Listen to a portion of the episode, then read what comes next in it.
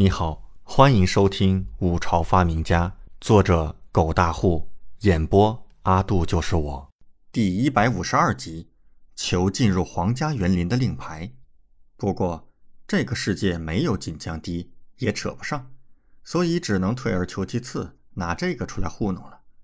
上联的烟锁池塘柳是原世界被公认的绝对，不仅偏旁部首含五行，连原句的意境也是极好。想要完美的对出这下联儿，五行偏旁和意境缺一不可。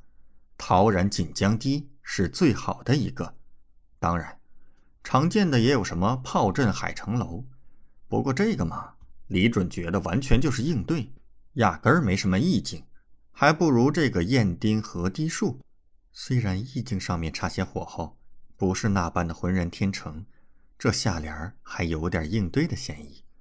不过王爷说的不错，相对来说已经很好了，至少超过玉家所想的那些一大截了。玉家赞服，看李准的眼神越加的佩服。李准则只是哼哼一声，并没有多言。这时，玉家忽然一脸怨念道：“先生，你难道真的不想收玉家为弟子吗？玉家当真佩服先生的才学，又来这套。”李准立刻转身就走。玉家看着李准逃离的背影，撅了撅小嘴，小声嘀咕道：“真是小气，不过是真有才呀。”他精致绝艳的脸上缓缓显出一抹淡淡的忧伤来，良久便是叹了口气，腿坐在一旁的石墩上。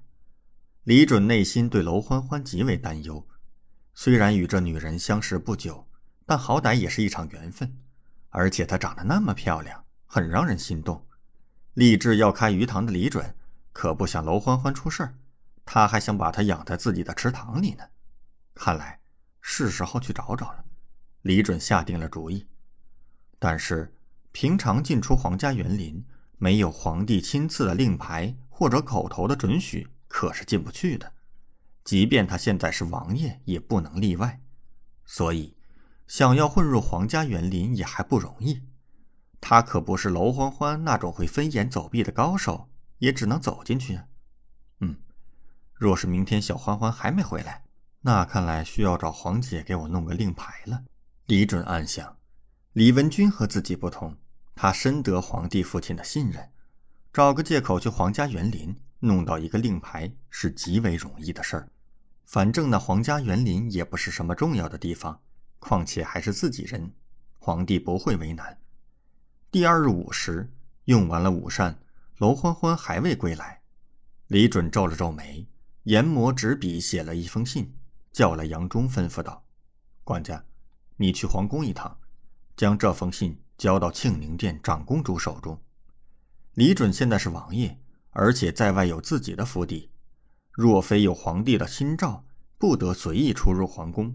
即便要入皇宫，也需要在皇宫外等候皇帝的召见。”不然可是进不去。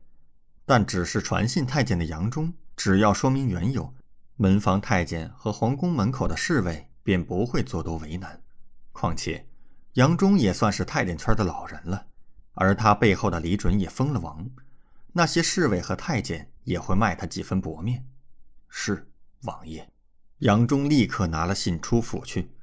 自从府里下人不少后，杨忠也是极为清闲，难得出去。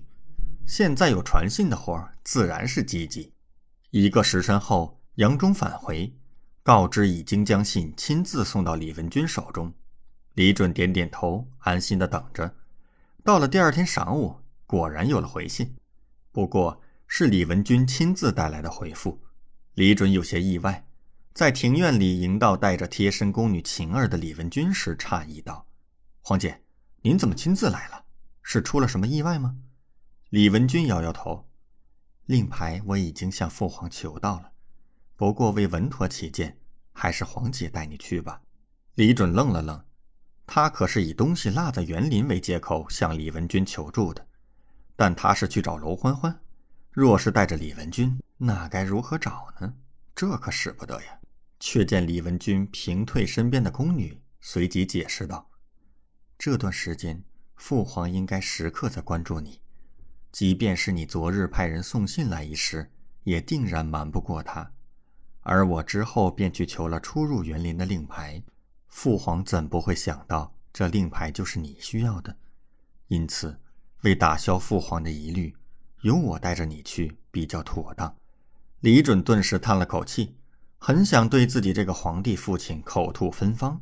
不过，李文君分析的极为有理。感谢您的收听，请继续收听下一集。